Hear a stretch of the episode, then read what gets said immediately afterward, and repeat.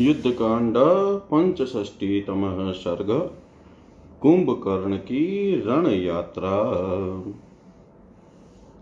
शततोक्तस्तु निवर्तश्रिय कुम्भकर्णो महोदरम् अब्रवीद्राक्षसश्रेष्ठं भ्रातरं रावणं ततः।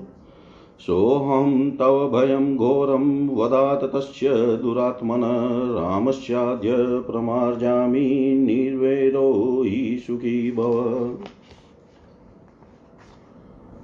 गर्जन्ति न वृताशुरा निर्जला इव तो यदा पश्य सम्पद्यमानं तु गर्जितं युधि न मर्शयन्ति चात्मानं सम्भावयितुमात्मना शुरास्तु कर्म कुर्वन्ति दुष्करम्। विक्लवाणां हि बुद्धिनां राज्ञां पण्डितमानिनां रोचते त्वदवचो नित्यं कथ्यमानं महोदर। युद्धैकापुरुषैर्नित्यं भवद्भिः, प्रियवादिभिः राजान्मनुगच्छद्भिः सर्वं कृत्यं विनाशितम्। राजशेषाकृतालङ्काक्षिणः कोशो बलं हतं राजाना राजानमीममासाद्य सुहृच्येऽहं एष निर्याम्यहं युद्धमुद्यतः शत्रुनिर्जये दुर्नयं भवत्या मध्य समीकर्तुं महाहवे। एवमुक्तवतो वाक्यं कुम्भकर्णस्य धीमत। प्रत्युवाच ततो वाक्यं प्रहसन् राक्षसाधिप। महोदरोऽयं रामात् तु परित्रस्तो न संशय, न हि रोचयते तात युद्धं युद्धविशारद। कश्चिन्मे त्वत्समो नास्ति सौहृदेन बलेन च गच्छ शत्रुवधाय त्वं कुम्भकर्णजयाय च। शयानः शत्रुनाशार्थ भवान् सम्बोधितो मया। अयं हि कालः सुमहान् राक्षसनामरिन्दम। सङ्गच्छः शूलमादाय पाशहस्त इवान्तक वानरान् राजपुत्रौ च भक्षयादित्यतेजसौ समालोक्य तु ते रूपं विद्रविष्यन्ति वानरा रामलक्ष्मणयोश्चापि हृदये प्रस्फुटि। शतः एवमुक्त्वा महातेजा कुम्भकर्णं महाबलं पुनर्जातमिवात्मानं मेने राक्षसपुङ्गव। कुम्भकर्णबलाभिज्ञौ जानस्तस्य पराक्रमं बभूव मुदितो राजा शंसाङ्गीव निर्मल। इत्येवमुक्तः संहृष्टौ निजगाम महाबलः राज्ञस्तु वचनं श्रुत्वा योद्धुमुद्योक्तवास्तदा। आददे निशितं शूलं वेगाच्छत्रुनिबहरण सर्वं कालाय संदीप्तं तप्तकाञ्चनभूषणां क्षणम् इन्द्राशनीशम्प्रख्यं वज्रप्रतिं गौरवं देवदानवगन्धर्वयक्षपन्नक्षूदनम् रक्तमाल्यमदादामं स्वतचोदगतपावकम् आदाय विपुलं शूलं शत्रुशोणितरञ्जितम् कुम्भकर्णो महातेजा रावणं वाक्यमब्रवीत् गमिष्याम्यहम् एकाकी तिष्ठत्विह बलं मम अद्यतान् क्षुदितः क्रुधो भक्षिष्यामि वानरान् कुम्भकर्णवचः श्रुत्वा रावणो वाक्यमब्रवीत्। सैन्यैः परिवृतो गचः शूलमुद्गर्पाणिभिः वानरा हि महात्मानः शूरः सुव्यवसायिनः एकाकिनं प्रमतं वा नयेयुदर्शनैक्षयम्, तस्मात् परमदुर्दर्शः सैन्यैः परिवृतो व्रज। रक्षसामहितं सर्वं शत्रुपक्षं निषूदय। अथासनात् स्त्रजं मणिकृतान्तरामाबबन्ध महातेजः। कुम्भकर्णस्य रावण अङ्गदान्यङ्गुलिवेष्टान्वराण्याभरणानि च हारं च आबबन्ध महात्मन दिव्यानि च सुगन्धीनि माल्यनामानि रावणः गात्रेषु सजयामाश श्रोत्रयोश्चास्य कुण्डलै काञ्चनाङ्गदय केयुरनिष्काभरणभूषित कुम्भकर्णो बृहत्कर्णः सुहृतोऽग्निरिवावभौ श्रोणीसूत्रेण महता मेचकेन व्यराजतः अमृतोत्पादने नद्धौ भुजङ्गेनेव मन्दर स काञ्चन भारसहं निवातं विभुतप्रभं दीप्तमिवात्मभाषा आबध्यमानः कवचं राजसन्ध्याभ्र संवित इवाद्रिराज। सर्वाभरण सर्वाङ्गम् सर्वाभरणसर्वाङ्गः शूलपाणिः स राक्षसः त्रिविक्रममृतकृतोत्साहो नारायण इवावभो भ्रातरं सम्परिष्वज्य कृत्वा चापि प्रदक्षिणं प्रणम्य शिरसा तस्मै प्रतस्ते स महाबल। तमाशिभिः, प्रशस्ताभिः प्रेषयामास रावणः, शङ्खदुन्दुभिः निघोषै सैन्यैश्चापि वरायुधैः। तं गजैश्च, तुरङ्गैश्च चन्दनैश्चाम्बुष चाम्बुदस्वनैः अनुजग्मुमहात्मानो रथिनो रथिनां वरम्। सर्पैरुष्ट्रैः खरैश्चैव सिंहद्वीपमृगाद्विजैः अनुजगमौश्च तं घोरं कुम्भकर्णं महाबलम् सपुष्पवर्षैरवकीर्यमाणो धृतातपत्रः स्थिततु शूलपाणि, मदोत्कटशोणितगन्धमतो विनिर्ययो दानवदेवशत्रुः। पदातयश्च बहो महानादा महाबलः। अन्वयुराक्षसा भीमा भीमाख्या शस्त्रपाणय रक्ताक्षः सुबहुव्यामानीनाञ्जयोपमा शूलान्युद्धम्य खड्गाश्च निशिताश्च परश्वधान् भिन्दिपालाश्च, परिघान, गदाश्च, मुसलानि च पातालस्कन्धाश्च विपुलान् क्षेपनीयाश्च दुराशदान् अथान्यद्वपुरादाय दारुणं घोरदर्शनं निष्पपात महातेजा कुम्भकर्णो महाबलः। धनुशतपरिणाः सषट्शतसमुत्थितः रौद्रः शकटश्चक्राख्यो महापर्वतसन्निभ सन्निपत्य च रक्षांसि दग्धशैलोपमो महान् कुम्भकर्णो महावक्त्र। प्रश प्रसन्यधीमब्रवीत् अद्य वानरमुख्यानां तानि यूथानि भागश निदहयिष्यामि संकृतः पतङ्गानीव पावक।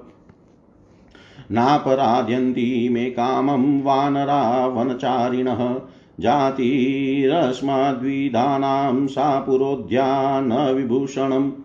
पुर पुररोधस्य मूलं तु राघव स लक्ष्मण हते तस्मिन् हतं सर्वं तं वदिष्यामि संयुगे। एवं तस्य ब्रुवाणस्य, कुम्भकर्णस्य राक्षसः नादं चक्रुमहाघोरं कम्पयन्त इवाणवम् तस्य निष्पततः स्तूर्णं कुम्भकर्णस्य धीमतः बभूव घोररूपाणि निमितानि समन्ततः उल्कासनियुता मेघा बभूव गर्दम्भारुणा शशा गर्वना चैव वसुधा संकम्पत घोररूपाः शिवानेदुसज्वालकवलैमुखैः मण्डलान्यपशव्यानि बबनुश्च विहङ्गमा निष्पपात च गृध्रोवस्य शूलै वै पतिगच्छतः प्रास्फुरन्नयनं चास्य सव्यो बाहुर्कम्पत निष्पपात तदा चोल्का ज्वलन्ती भीमनीश्वनादित्यो निष्प्रभश्चाशिन वाति च सुखोऽनिलः अचिन्तयन् महोत्पातानुदितान् रोमहर्षणान् निर्ययो कुम्भकर्णस्तु कृतान्तबलचोदितः। सलङ्घयित्वा प्राकारं पदभ्यां पर्वतसन्निभ ददर्शा भ्रगन्नप्रख्यं वानरानिकमद्भुतम्।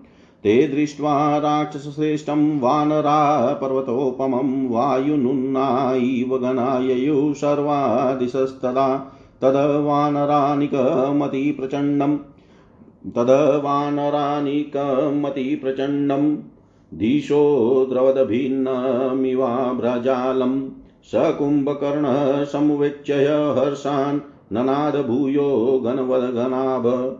ते तस्य घोरं निननं निशम्य यथा निनादं दिवि वारिदस्य पेतुधरण्यां कृतमूला इव शालवृक्षा। विपुलपरिगवानः स कुम्भकर्णो रिपुनिधनाय विनिश्रुतो महात्मा कपिगणभयमाददत्तसु भीमं प्रभुरिव किङ्करदण्डवान् युगान्ते प्रभुरिव किङ्करदण्डवान् युगान्ते।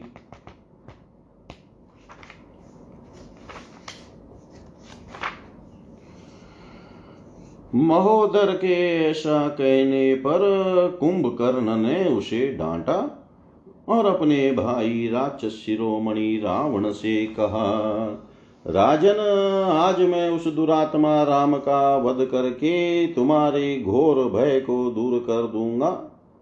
तुम वैर भाव से मुक्त होकर सुखी हो जाओ। शूरवीर जलहीन बादल के समान व्यर्थ गर्जना नहीं किया करते, तुम देखना, अब युद्ध स्थल में मैं अपने पराक्रम के द्वारा ही गर्जना करूँगा। शूरवीरों को अपने ही मुँह से अपनी तारीफ़ करना सहन नहीं होता। वे वाणी के द्वारा प्रदर्शन न करके चुपचाप दुष्कर पराक्रम प्रकट करते हैं। महोदर, जो भीरु मूर्ख और झूठे ही अपने को पंडित मानने वाले होंगे, उन्हीं राजाओं को तुम्हारे द्वारा कही जाने वाली ये चिकनी चुपड़ी बातें सदा अच्छी लगेगी।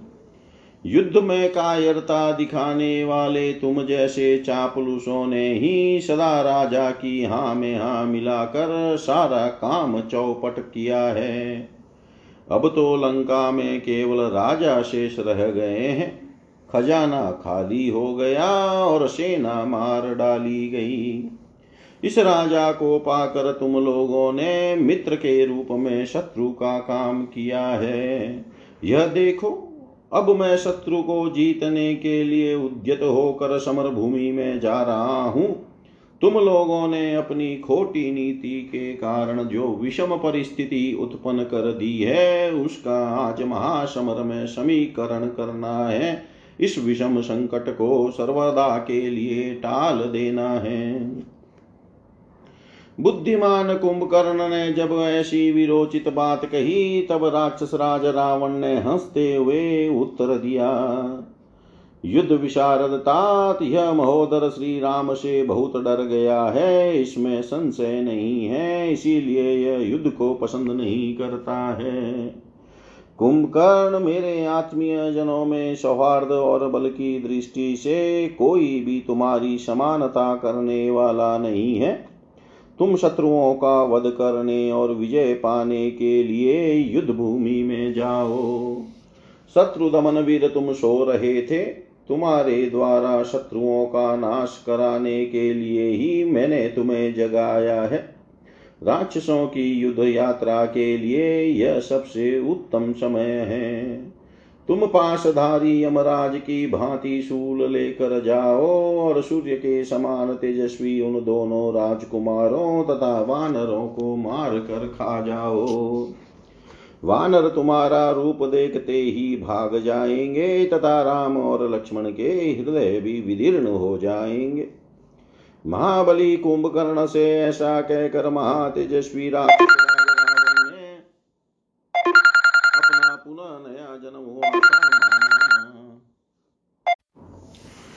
राक्षस राज रावण ने अपना पुनः नया जन्म हुआ सा माना राजा रावण कुंभकर्ण के बल को अच्छी तरह जानता था, उसके पराक्रम से भी पूर्ण परिचित था। इसलिए वह निर्मल चंद्रमा के समान परम आह्लाद से भर गया। रावण के ऐसा कहने पर महाबली कुंभकर्ण बहुत प्रसन्न हुआ। वह राजा रावण की बात सुनकर उस समय युद्ध के लिए उद्यत हो गया और लंका पूरी से बाहर निकला।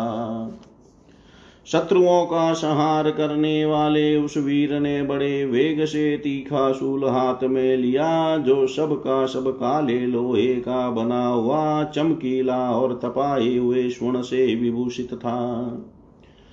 उसकी कांति इंद्र के असनी के समान थी।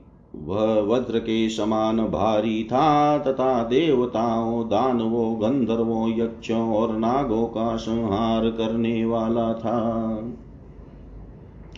उसमें लाल फूलों की बहुत बड़ी माला लटक रही थी और उसकी उससे आग की चिंगारियाँ झड़ रही थी।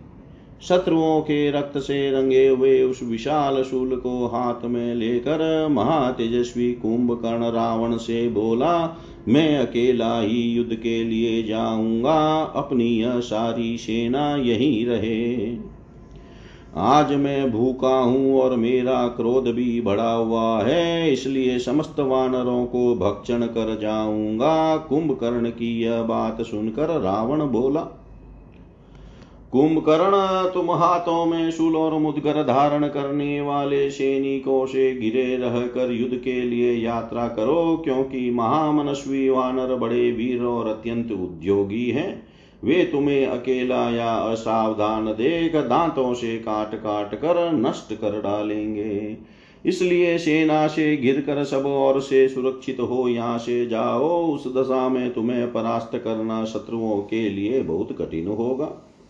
तुम राक्षसों का हित करने वाले समस्त शत्रु दल का संहार करो।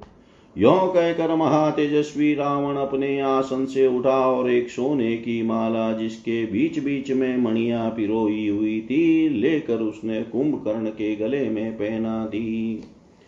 बाजू बंद अंगूठिया अच्छे अच्छे आभूषण और चंद्रमा के समान चमकीला हार इन सबको उसने महाकाय कुंभकर्ण के अंगों में पहनाया। उतना ही नहीं, रावण ने उसके विभिन्न अंगों में दिव्य सुगंधित फूलों की मालाएँ भी बंधवा दी और दोनों कानों में कुंडल पहना दिए। सोने के अंगद के युर और पदक आदि आभूषणों से भूषित तथा घड़े के समान विशाल कानों वाला कुंभकर्ण घी की उत्तम आहुति पाकर प्रज्वलित हुए अग्नि के समान प्रकाशित हो उठा।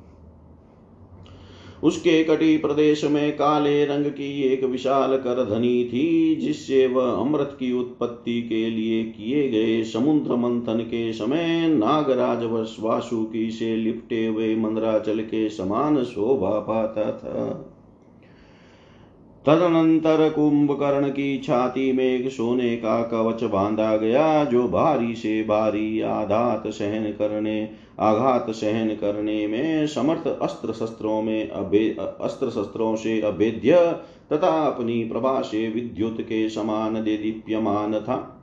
उसे धारण करके कुंभकर्ण संध्या काल के लाल बादलों से संयुक्त गिरिराज अस्ताचल के समान सुशोभित हो रहा था। सारे अंगों में सभी आवश्यक आभूषण धारण करके हाथों में शूल लिए वह राक्षस कुंभकर्ण जब आगे बढ़ा, उस समय त्रिलोकी को नापने के लिए तीन डग बढ़ाने को उत्साहित हुए भगवान नारायण वामन के समान जान पड़ा।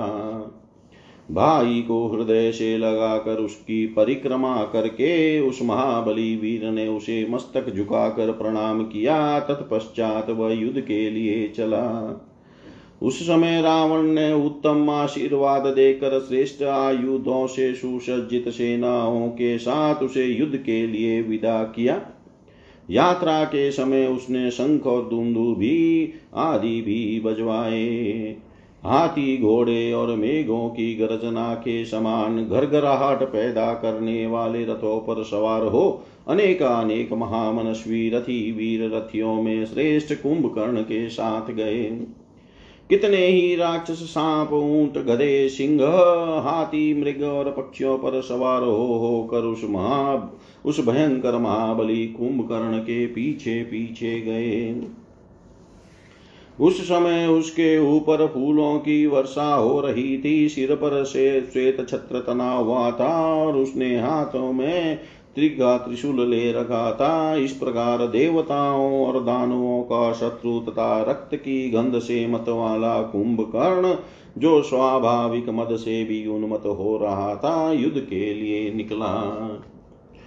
उसके साथ बहुत से पैदल राक्षस भी गए, जो बड़े बलवान ज़ोर ज़ोर से गर्जना करने वाले भीषण नेत्रधारी और भयानक रूप वाले थे। उन सबके हाथों में नाना प्रकार के अस्त्र शस्त्र थे। उनके नेत्र रोष से लाल हो रहे थे, वे सभी कई व्याम। लंबाई का एक नाप दोनों भुजाओं को दोनों ओर फैलाने पर एक हाथ की अंगुलियों के सिरे से दूसरे हाथ की अंगुली के सिरे तक जितनी दूरी होती है, उसे व्याम कहते हैं। वे सभी कई व्याम ऊँचे और काले कोयले के ढेर की भांति काले थे।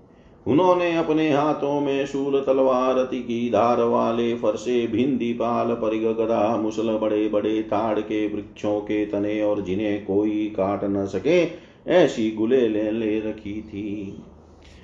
तदनंतर महातेजस्वी महाबली कुंभकर्ण ने बड़ा उग्र रूप धारण किया जिसे देखने पर भय मालूम होता था ऐसा रूप धारण करके वह युद्ध के लिए चल पड़ा।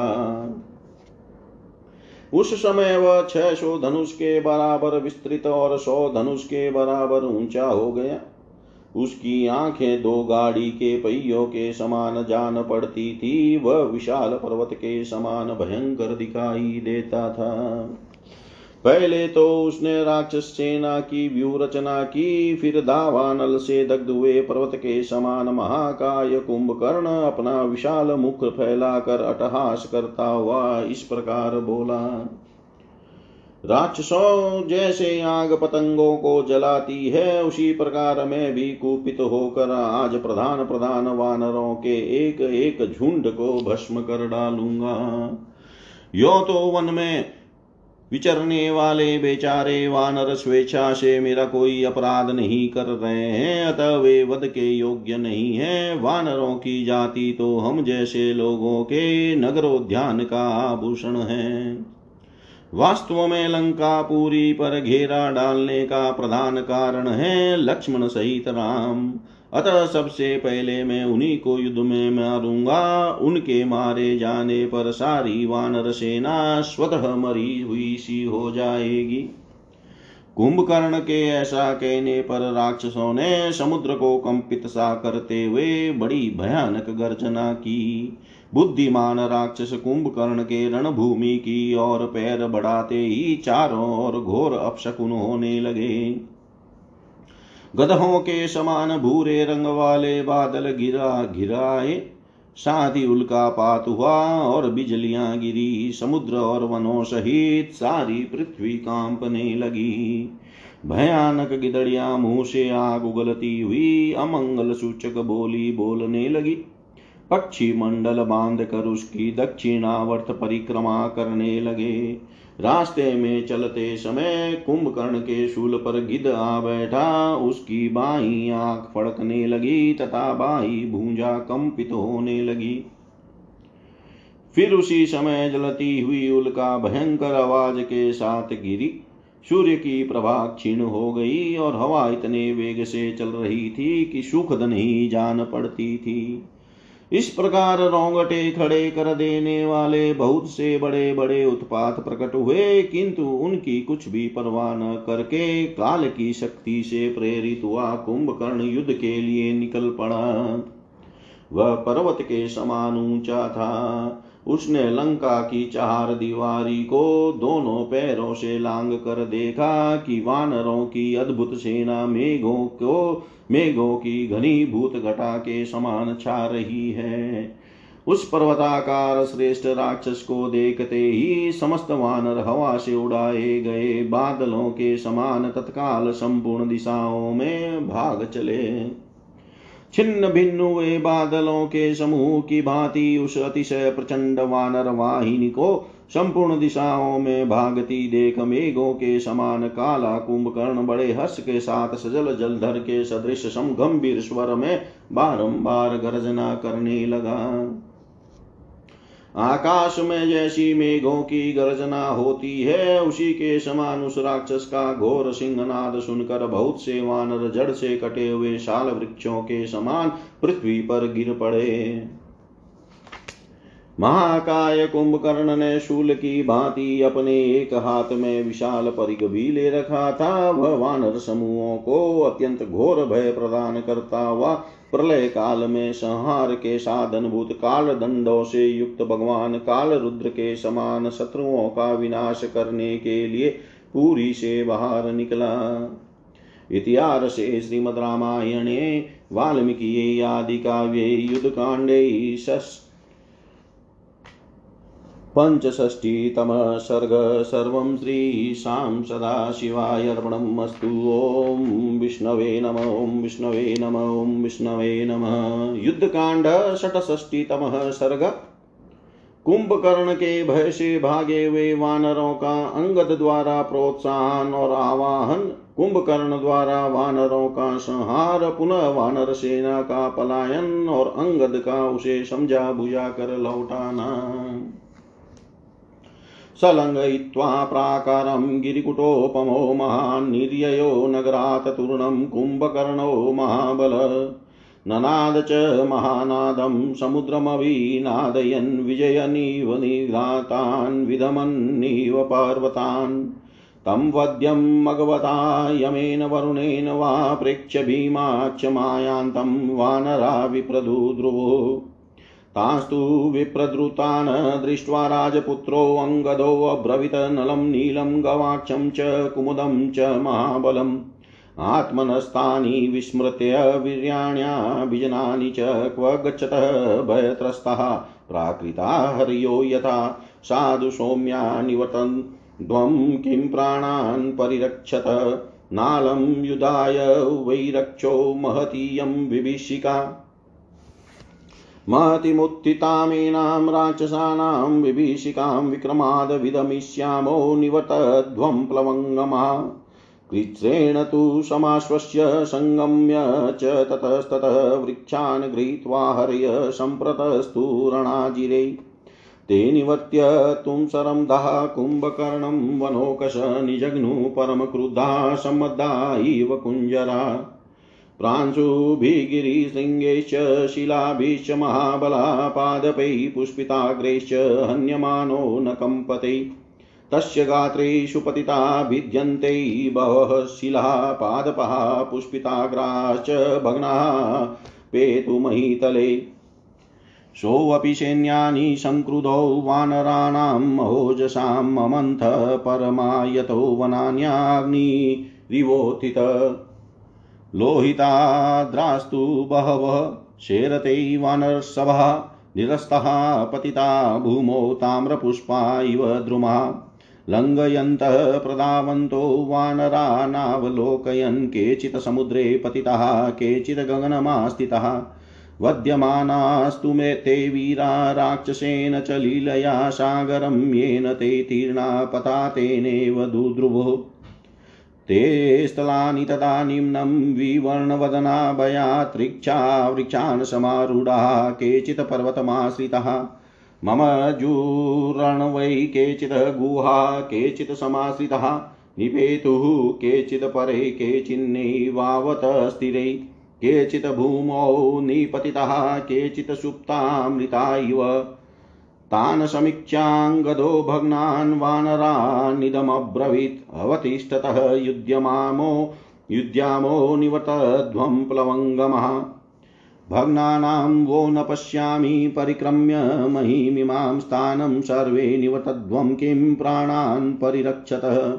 नीरायुधानां क्रमतामसङ्गतिपौरुषः दारा हि उपयिष्यन्ति सवैघात सुजीवताम्। कौलेषु जाताः सर्वे अस्मिन् विस्तीर्णेषु महत्सु च क्व गच्छत भयत्रस्ताः प्राकृता हरयो यथा नार्यः खलु यद्भीतास्त्यक्त्वा वीर्यं प्रदावत। विकतनानि वो यानि भवद्भिजनसंसदि तानि वः क्व नुयातानि शोद्ग्राणि हितानि च।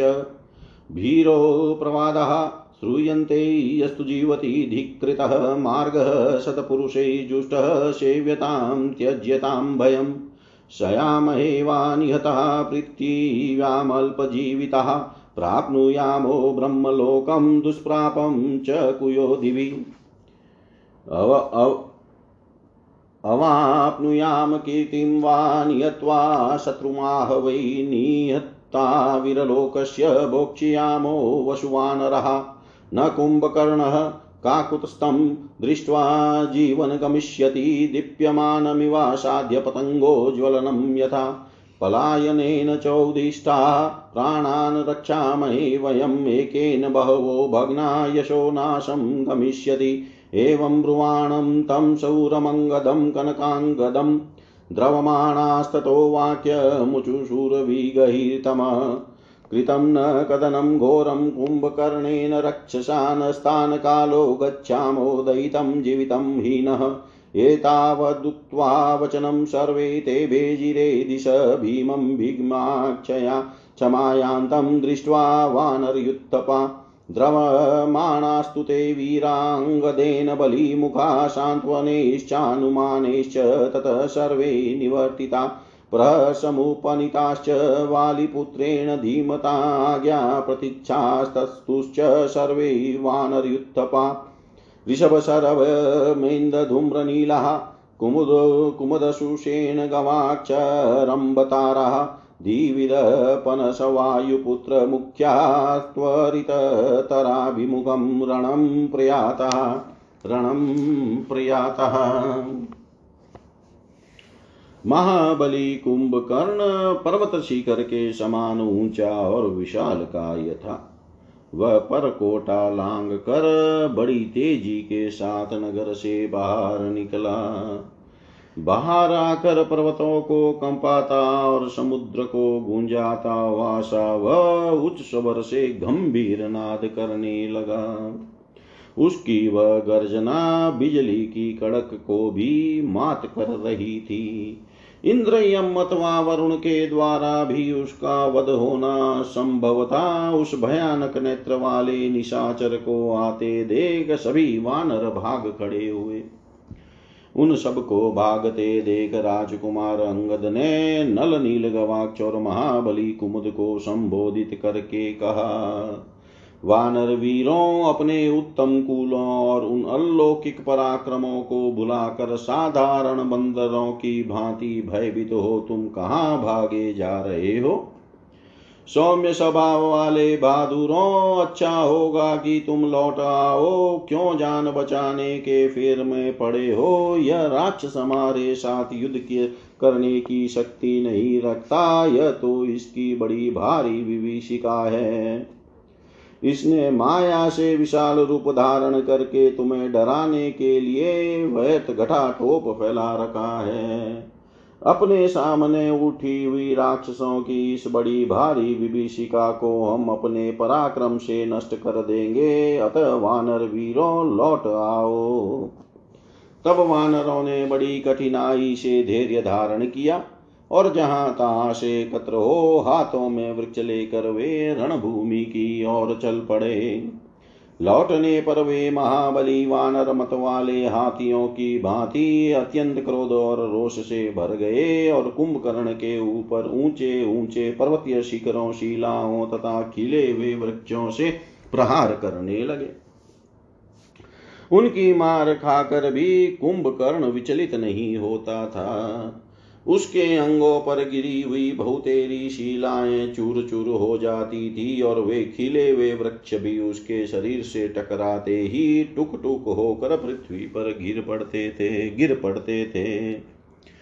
उधर क्रोध से भरा हुआ कुंभकर्ण भी अत्यंत सावधान हो महाबली वानरों की सेनाओं को उसी प्रकार रौंदने लगा, जैसे बड़ा हुआ दावानल बड़े बड़े जंगलों को जलाकर भस्म कर देता है। बहुत से श्रेष्ठ वानर खून से लथपथ हो धरती पर सो गए, जिन्हें उठाकर उसने ऊपर फेंक दिया। वे लाल फूलों से लदे, वृक्षों की भांति पृथ्वी पर गिर पड़े। वानर ऊँची नीची भूमि को लांगते हुए ज़ोर ज़ोर से भागने लगे। वे आगे पीछे और अगल बगल में कहीं भी दृष्टि नहीं डालते थे। कोई समुद्र में गिर पड़े और कोई आकाश में ही उड़ते रह गए। उस राक्षस ने खेल खेल में ही जिन्हें मारा, वे वीर वानर जिस मार्ग से समुद्र पार करके लंका में आए थे, उसी मार्ग से भागने लगे। भय के मारे वानरों के मुख की कांति फीकी पड़ गई। वे नीची जगह देख देख कर भागने और छिपने लगे। कितने ही वृक्ष पर जा चढ़े और कितनों ने पर्वतों की शरण ली। कितने ही वानर और भालू समुद्र में डूब गए। कितनों ने पर्वतों की गुफाओं का आश्रय लिया। कोई गिरे, कोई एक स्थान पर खड़े न रह सके, इसलिए भागे। कुछ धराशायी हो गए और कोई कोई मुर्दों के समान सांस रोक कर पड़ गए। उन वानरों को भागते देख अंगद ने इस प्रकार कहा, वानर वीरों, ठहरो, लौट आओ, हम सब मिलकर युद्ध करेंगे। यदि तुम भाग गए तो सारी पृथ्वी की परिक्रमा करके भी कहीं तुम्हें ठहरने के लिए स्थान मिल सके, ऐसा मुझे नहीं दिखाई देता। सुग्रीव की आज्ञा के बिना कहीं भी जाने पर तुम जीवित नहीं बच सकोगे। इसलिए सब लोग लौट आओ, क्या अपने ही प्राण बचाने की फ़िक्र में पड़े हो? तुम्हारे वेग और पराक्रम को कोई रोकने वाला नहीं है। यदि तुम हथियार डालकर भाग जाओगे तो तुम्हारी स्त्रियाँ ही तुम लोगों का उपवास करेगी और वह उपवास जीवित रहने पर भी तुम्हारे लिए मृत्यु के समान दुखदायी होगा। तुम सब लोग महान और बहुत दूर तक फैले हुए श्रेष्ठ कुल में उत्पन्न हुए हो। फिर साधारण वानरों की भांति भयभीत होकर कहाँ भागे जा रहे हो? यदि तुम पराक्रम छोड़कर भय के कारण भागते हो तो निश्चय ही अनार्य समझे जाओगे। तुम जन समुदाय में बैठकर जो ढींग हाका करते थे कि हम बड़े प्रचंड वीर हैं और स्वामी के हितेशी हैं, तुम्हारी वे सब बातें आज कहाँ चली गई? जो सतपुरुषों द्वारा अधिकृत होकर भी जीवन धारण करता है, उसके उस जीवन को धिकार है। इस तरह के निंदात्मक वचन कायरों को सदा सुनने पड़ते हैं। इसलिए तुम लोग भय छोड़ो और सतपुरुषों द्वारा सेवित मार्ग का आश्रय लो। यदि हम लोग अल्पजीवी हों और शत्रु के द्वारा मारे जाकर रणभूमि में सो जाएँ तो हमें उस ब्रह्मलोक की प्राप्ति होगी, जो कुयोगियों के लिए परम दुर्लभ है। वानरों, यदि युद्ध में हमने शत्रु को मार गिराया तो हमें उत्तम कीर्ति मिलेगी, और यदि स्वयं ही मारे गए तो हम वीर लोक के वैभव का उपभोग करेंगे। श्री रघुनाथ जी के सामने जाने पर कुंभकर्ण जीवित नहीं लौट सकेगा। ठीक उसी तरह जैसे प्रज्वलित अग्नि के पास पहुंचकर पतंग भस्म हुए बिना नहीं रह सकता। यदि हम लोग प्रख्यात वीर होकर भी भागकर अपने प्राण बचाएँगे और अधिक संख्या में होकर भी एक योद्धा का सामना नहीं कर सकेंगे तो हमारा यश मिट्टी में मिल जाएगा।